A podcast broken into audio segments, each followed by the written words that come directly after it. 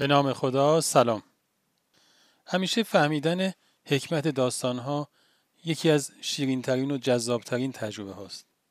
توی داستانک امروزمون یک نمونه از حکمت هایی که توی هستی موج می‌زنه رو خواهیم شنید.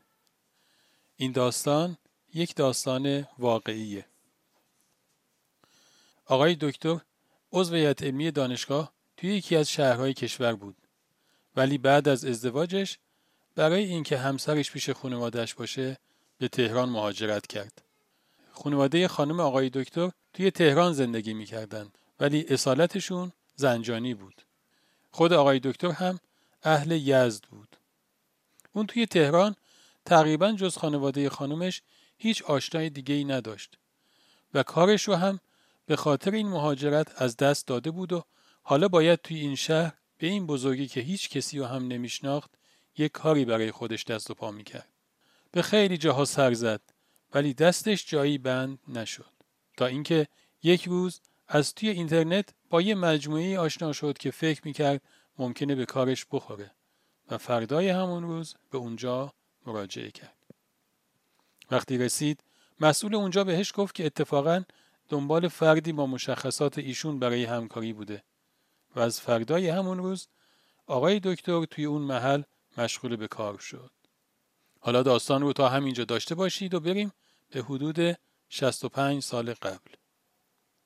حدود 65 سال قبل توی بازار زنجان پسرکی حدوداً 15 ساله از برادرش که با هم کار می‌کردن جدا شد و تصمیم گرفت که مستقل بشه ولی جز یه چند تا ابزار کار مختصر هیچ چی نداشت. اون پیش یکی از مغازه‌دارای با سابقه بازار رفت و ازش خواست که کمکش کنه. اون مرد هم گوشه ای از مغازش رو بهش داد و به اون اجازه داد که اونجا برای خودش کار کنه. و از اونجا بود که پسرک مستقل شد و بعدها برای خودش مغازه‌ای و زندگی به هم زد. حالا اون پسرک کی بود؟ اون پدر مسئول اون مجموعه بود. و اون آقای مغازهدار کی بود؟ اون هم پدر بزرگ همسر آقای دکتر بود. خداوند داستانها رو جوری پشت سر هم ردیف کرده بود که احسان اون مرد مغازدار در حق اون پسرک بی جواب نمونه و بعد از 65 سال به خودش و خانوادهش برگرده.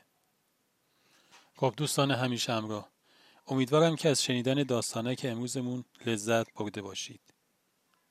از شما دعوت می‌کنم اگر داستانی به خودتون، خانوادهتون یا دوستان و آشناهاتون گذشته که فکر می‌کنید اگر دیگران از اون داستان باخبر بشن می‌تونه نگاه اونها رو به زیبایی های حکمت داستان ها باز بکنه اون داستان رو برای من بفرستید تا در قالب داستانک های این پادکست منتشرش کنیم.